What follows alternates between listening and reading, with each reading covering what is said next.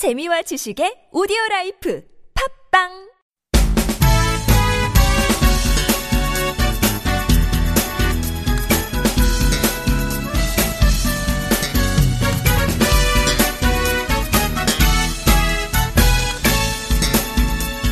라면 좋아하세요? 예, 좋아하긴 하는데 요새는 겁나서 먹을 때마다 좀 찝찝해요. 아 진짜요? 뭐가 겁나는데요? 먹을 때는 진짜 좋은데 먹고 나면 이제 속이 좀 더부룩하더라고요. 아 네. 나이가 들어서 이제 그런가? 아니 no no no 절대 아니고요. 다른 이유가 있을 것 같아요. 아, 네. 예. 사실 그게 좀 밀가루가 안 좋아서라고 합니다. 어. 미국에서 들어오는 밀가루에 혹시 안전뱅이 밀이라고 들어봤어요? 아니요, 그 안진뱅이라 그래서 탁 땡기진 않은데 네. 밀이면 다 똑같은 종류 아닌가요? 밀에도 종류가 많습니다. 원래 한반도에 기원전 200년부터 있던 밀 종자가 안진뱅이 밀인데요. 아, 토종밀. 네. 이게 일제 강점기 때 일본으로 갔다가 다시 미국으로 건너가 개량된 게 지금 어. 우리가 먹는 미국산 밀이에요. 우와. 그러면 이거는 거의 그거네요. 할아버지 밀? 원조 밀. 네. 근데 이제 그럼 미국산 밀이 원래 우리 거였던 거예요? 어, 정확히 말하면 우리 밀을 개량한 거죠. 아. 근데 원래 우리 밀을 아직도 키우는 분들이 있습니다. 네, 한국 사람이면 이 한국 밀, 토종 밀이 더 몸에 잘 받을 것 같은데요. 그렇죠. 이 안진뱅이 밀로 만든 라면이 있는데 저도 먹어보니 속이 불편하지 않더라고요. 근데 왠지 좀 맛이 없을 것 같아요. 저도 그런 선입견이 있었는데 맛은 일반 시중 라면에 비해 전혀 밀리지 않습니다. 그 어느 정도 급인가요? 요즘 유행하는 진짬뽕 급인가요? 아 짬뽕 라면은 아니고 그냥 일반 라면인데 뭐 신라면과는 뭐 대등하다. 아, 그 그건 정도면. 괜찮죠. 그러면 네. 좀 가격이 비쌀 것 같아요. 한 박스에 20개가 들었는데 32,000원입니다. 어, 개당 1,600원, 1,600원 꼴인 것 같은데요. 아무래도 우리 밀 라면이니까 건강을 생각해서 좀 비싼 라면 먹는다고 생각하시면 될 것 같고 사실상 풀무원, 풀무원에서 나오는 안튀김면 음. 네, 그 가격이랑 비슷한 것 네, 같아요. 네, 네. 그러면 근데 이제 이거 이름은 뭘까요? 네, 토종밀 안진뱅이 밀 라면입니다. 주문은 NK투데이로 해주시면 됩니다. 전화번호는 070-4234-0501 휴대폰은 010-7561-0615 네, 이메일은 nktoday21 골뱅이 gmail.com입니다. 입금 계좌는 농협 302-1037-8710-41 예금주 김영경 김연경이 누구신가요? 저희 사무국장입니다. NK투데이가 추천하는 토종밀 안진뱅이밀 라면 바로 주문해보세요. 저도 주문하러 갑니다. 고고씨.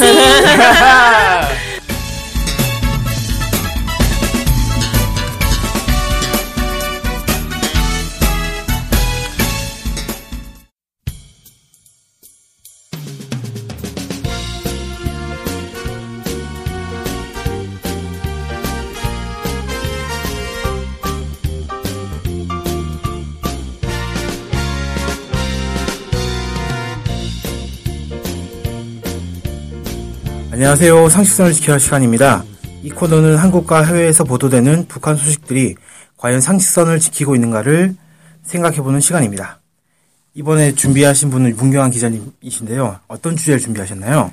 네, 박근혜 대통령이 관람했다는 러시아 다큐 영화 태양 아래에 대한 얘기를 준비했습니다.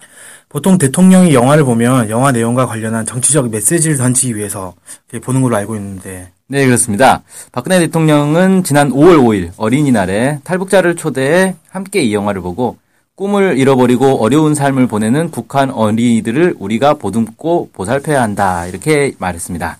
아, 그러니까 북한 어린이들은 꿈이 없고 어렵게 살고 있다 이런 메시지를 던진 건- 거네요. 네, 그렇습니다. 그리고 국방부 장관과 합참의장 등 군 관계자들도 이 영화를 단체 관람하고 이 영화를 장병 정신교육에 활용하는 방안을 검토하겠다고 했습니다.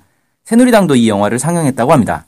아, 뭐, 이런 움직임을 보니까 이게 이 영화가 일종의 반공 영화다 이런 느낌이 드는데요. 어, 이 영화가 대체 어떤 영화인지 혹시 뭐 북한의 어린이들을 다루는 영화인가요? 네, 이 영화는 러시아 영화 감독 비탈리 만스키가 북한에 체류하면서 진미라는 8살 소녀와 가족, 친구, 이웃의 일상을 찍은 다큐멘터리 영화입니다. 그런데 이 감독은 촬영을 하다 보니 진미와 주변의 삶이 모두 북한 당국에 의해 조작되었음을 깨닫고 영화의 방향을 바꿔 북한의 실상을 고발하는 영화를 만들었다라고 주장하고 있습니다. 아, 그러니까 다큐멘터리를 찍으러 갔는데 북한이 조작된 주민 생활만 보여줬다. 뭐 이런 주장이네요. 그렇습니다. 그런데 우리가 이 문제를 제대로 이해하려면 두 가지 지점을 짚고 넘어갈 필요가 있습니다. 아, 어떤 겁니까? 우선 다큐멘터리 영화라는 게 뭐냐는 겁니다. 어, 다큐멘터리 영화라는 건 사실을 기록한 영화 이런 거 아닌가요? 원래 다큐 영화는 사실을 기록한 영화가 맞습니다. 그런데 문제는 사실을 다룬다고 해서 그게 진실을 보장하지는 않는다는 점입니다. 영화 전개 방식이나 편집에 따라 감독이 얼마든지 자기 관점으로 사실을 해석할 수 있는 것이죠. 예를 들어 인터뷰를 하는데 30분을 이야기했다. 이걸 영화에 그대로 담을 수는 없으니까 결국 감독이 원하는 바람만 추려서 편집하게 됩니다. 아, 감독이 편집을 하게 되니까 감독의 의도에 따라서 암- 악마의 편집이라고 하는 이런 것들이 등장할 수도 있다는 거군요. 충분히 그럴 수 있죠. 감독이 악의를 품으면 인터뷰한 사람의 의도와 전혀 다른 인터뷰 영상을 만들 수 있습니다. 한국에서 큰 성공을 거둔 다큐 영화가 있죠. 농부와 소를 다룬 아, 그게 원앙 소리 말씀하신 건가요? 네, 원앙 소리도 연출이 너무 많이 개입돼 있다는 논란이 있습니다. 어떤 평론가는 아예 비전문 배우들을 동원한 극영화 이렇게 평가하기도 했고요. 전문가들은 연출 없는 다큐멘터리는 없다 이렇게 얘기하는데 다큐멘터리에 연출이 얼마나 개입할 수 있느냐는 여전히 논란의 대상입니다. 아, 정리해 보면은 다큐 영화도 결국 영화니까 연출이 있는 거다. 그래서 이걸 조작이냐 아니냐 따지기에는 애매하다. 뭐 이런 말씀이신 것 같은데 예전에 미국의 유명한 다큐 영화 감독인 마이클 무어 그 감독이 있는데 이 사람이 만든 작품들도 보면 극 영화와 다큐 영화를 넘나드는 이런 형식이더라고요. 요즘은 극 영화가 다큐 영화의 형식을 빌리는 경우도 있습니다. SF 영화인 디스트릭트 9이 대표적이죠. 아, 예. 그 영화 저도 봤었는데, 어, 그러니까 다큐 영화에서 연출 어디까지 용인할 수 있는가? 이게 논란이란 거군요. 네, 오늘 주제인 영화가 태양 아래라는 제목인데, 그 영화도 이런 관점에서 봐야 된다. 이런 말씀이신 건가요? 러시아 감독이 북한에서 다큐 영화를 찍겠다고 요청했을 때 북한은 당연히 자신들의 체제를 홍보하는 기회로 생각했을 겁니다. 이건 어느 나라나 마찬가지일 테고 이걸 비난할 수는 없죠. 특히 북한의 관광 등의 명분으로 들어가 몰래 카메라로 영상을 찍어 북한을 비난하는 다큐 영화를 만든 외국인이 워낙 많다 보니 북한 입장에서는 상당히 경계했을 것입니다. 음, 어떻게, 보면- 어떻게 보면 그 다큐 영화에 들어가는 연출이라는 요소가 그 감독이 판단하는 건데, 이번 영화 제작 과정에서는 북한이 직접 연출했다. 이렇게 볼 수도 있겠네요. 근데 지금 그 만스키 감독, 이 사람은 북한이 설정을 조, 조작했다. 이렇게 주장하고 있는데, 아무리 다큐 영화에도 연출이 있다지만 사실을 조작한 건 좀 문제 아닌가라는 생각이 들 수도 있을 것 같거든요. 만약 만스키 감독의 주장대로 부모의 직업을 바꾼다거나 사는 집을 바꾼 거라면 충분히 논란은 될 수 있다고 봅니다. 그런데 북한이 다큐 영화에 대해 어떤 입장을 가지고 있느냐도 따져볼 필요가 있겠죠. 만약 다큐 영화에서 그 정도 설정은 문제가 안 된다 이런 입장을 가지고 있다면 이건 그냥 북한과 만스키 감독 사이에 다큐 영화에 대한 입장 차이로 생긴 오해로 볼 수 있는 문제거든요. 아, 네. 그렇게까지 들어가니까 좀 어려워지네요. 이 자리에서 북한의 영화 이론까지 분석하기는 어려우니까, 뭐, 이, 부- 이 문제는 이 정도로 정리를 하고요. 아까 초반에 두 가지 지점을 짚어야 된다고 하셨는데, 두 번째 지점은 뭔가요?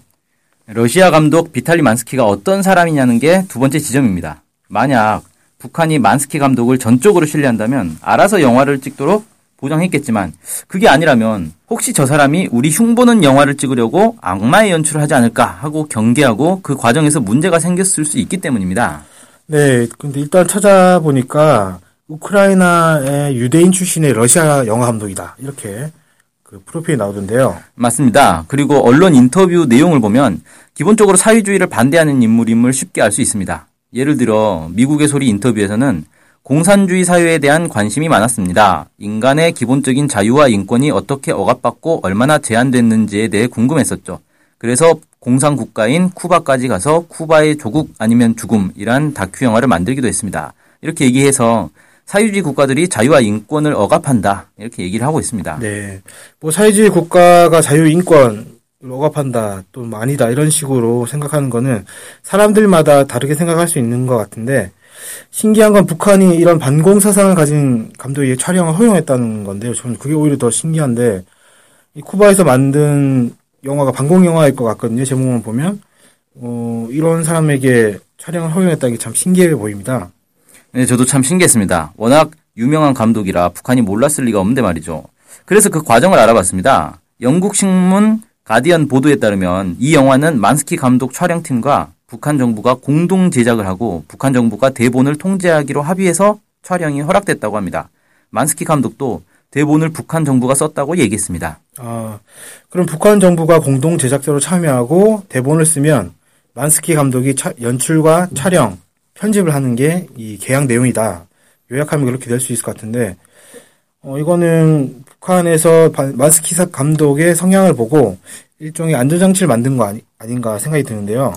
그런데 절차만 따지자면 만스키 감독이 계약을 위반한 셈이 됐습니다. 대본대로 영화를 만든 게 아니라 일종의 몰래 카메라를 찍어서 영화를 만들었기 때문입니다. 네. 그래서 이게 러시아에서도 문제가 됐습니다. 미하일 쉬비드코이 러시아 전 문화부 장관은 만스키 촬영팀이 공동 제작자인 북한 정부에게 거짓말을 했으며 마땅히 이를 부끄러워해야 한다. 이렇게 질타했고 푸틴 대통령의 선임 보좌관도 공개 비난을 했습니다. 러시아 문화부는 아예 영화 크레딧 타이틀에서 명의를 빼달라고 요청했습니다. 아, 그러면, 어, 이렇게 좀 진행이 됐었군요. 그리고 만스키 감독이 주장하는 북한이 연출에 간섭했다. 이렇게 주장하고 있는데, 이건 어떻게 봐야 될까요? 이것도 따지고 보면 계약 위반이라고 볼 수 있을 것 같은데요. 연출 개입 문제는 감독과 북한 당국이 어떤 계약을 했느냐에 따라 다르게 볼 수 있습니다. 계약 조건 중에 공동 제작자로서 북한 당국이 연출에 개입할 수 있다는 조항이 있는지, 반대로 제작자는 연출에 개입하지 않는다는 조항이 있는지 여기에 따라 다르겠죠. 네. 근데 뭐, 계약서가 공개되거나 이런 건 아니니까, 아직 이걸 뭐 명확하게 알 수는 없겠네요. 그래서 이 문제도 이 정도로 정리해야 될 것 같은데, 근데 원래 사회주의에 대한 반감을 가진 감독이다 보니까 북한에서 겪은 일을 상당히 부정적으로 인터뷰를 했다. 뭐 이런 얘기도 있던데 그 내용 어떻습니까? 사실관계가 다른 내용도 분명히 있었습니다. 예를 들어 북한의 신문이 세 개뿐이라고 하거나 신문을 가지고 출국할 수 없다고 하거나 북한 영화에는 키스신이 전무하다는 얘기는 다 사실이 아닙니다. 또 북한 주민들은 자신들과 다른 삶이 존재한다는 것조차 제대로 모르고 있다거나 북한 주민들이 간단한 자기 의사조차 제대로 표현하지 못했다는 말도 실제 북한 주민을 만나본 다른 외국인들의 증언과는 차이가 큽니다. 뭐 만스키 감독이 만난 사람들이 특이해서 그랬다면 할 말은 없습니다만 아, 아무래도 좀 선입관을 선입견을 가지고 대하다 보니까 그런 게 아닌가 생각이 좀 드는데요. 선입견과 관련해서는 블라디미르 티호노프 교수- 교수가 자신의 페이스북에 잘 설명을 했더라고요. 블라디미르 티호노프 교수가 누구죠? 그 한국에서는 박노자 교수로 많이 알려져 있죠. 네, 아 그분, 네, 박노자 교수는 만스키 감독이 근본주의적인 자유주의자며 오리엔탈리즘에 젖어서 북한을 지옥이라고 느끼겠지만 이는 단순 무지에 기반한다고 설명했습니다. 오리엔탈리즘이라고 하면 서양인들이 동양을 지배하고 억압하기 위해서 동양을 열등한 존재로 바라본다. 뭐 이런 내용으로 알고 있는 그걸 말씀하신 거죠? 예, 예, 맞습니다. 어, 박 교수는 만스키 감독이 아무것도 제대로 모르면서 북조선론을 펴는 것인데 중국이나 일본에 대해서 이렇게 과감한 무식을 보여준다면 바로 수정당하고 창피당하죠. 한데 북조선에 대해서는 무슨 말을 해도 다 통하고 무서운 이야기 할수록 인기입니다. 이렇게 얘기하면서 구미권과 약간이라도 다른 모든 사회들이 다 악이라는 진리. 저렇게 믿는 인간들이야말로 최악의 전체주의자가 아닌가요? 이렇게 반문했습니다. 아, 전체주의자라고 할 정도면 상당히 강하게 비판한 것 같은데 이런 비판도 있다는 거 어, 전 처음 알았습니다. 자, 이제 마무리를 할 때가 될 것 같은데 정리를 좀 해주시겠습니까? 네, 저는 이번 논란을 보면서 예전에 했던 TV 프로그램 패밀리가 떴다가 떠올랐습니다. 아, 패밀리가 떴다면 일요일에 하는 그 예전, 예능 프로그램이잖아요. 네, real, 네. 리얼리티 버라이어티 프로그램 이렇게 예, 얘기하죠. 리얼 버라이어티 프로그램 네. 뭐 이렇게 얘기를 하죠. 그게 이제 나름 잘 나갔단 말이에요. 옛날에 이제 1박 2일과 경쟁하던 그런 프로그램이었는데 네. 이 갑자기 대본이 유출되는 사건이 터지는 바람에 홍역을 치렀죠. 아, 저도 기억이 나는데요. real 버라이어티를 표방을 해놓고 대본이 있다는 건 말이 안 된다. 이런 사람, 이렇게 많은 사람들이 이야기하고 배신당했다. 이런 얘기까지 봤었는데, 어, 저는 뭐 특별히 신경, 저 잘 본 프로그램도 아니어서 대본 없이 방송하는 게 가능한가라는 생각이 좀 들어가지고 별 신경 안 썼는데요. real 버라이어티 프로그램이나 리얼리티 프로그램도 사실 어느 정도는 대본이나 연출이 있게 마련인데 어떤 사람들은 당연히 없을 것이라고 생각하다가 진실을 알고 배신감을 느낍니다. 아, 결국 어느 정도까지 연출이나 상황 설정을 인정할 것이냐의 문제고 이건 사람마다 가치 판단이 다를 수 있는 것이죠. 정해진 이론은 없습니다. 이번 다큐 영화 논란도 결국 이런 차이에서 출발한 게 아닌가 생각합니다. 네. 오늘 준비하시느라 고생 많으셨습니다. 이걸로 상식선을 지켜라 시간을 마치겠습니다. 감사합니다. 감사합니다.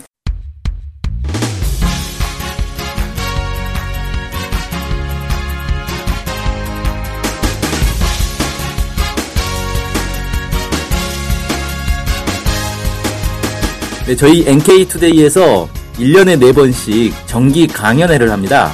이번에 5월 29일 일요일 오후 3시에 서울 시청에 있는 시민청에서 강연을 준비를 했습니다. 오. 오. 영혼 없는 이 탄성. 오. 그렇죠. 바로 이겁니다. 네, 강연이 두 개가 있어요. 저희는 항상 두 개를 합니다. 예. 어떤 거죠? 첫 번째는 7차 당대회의 내용과 의미. 따단. 사람들의 많은 관심이 집중되겠죠. 네.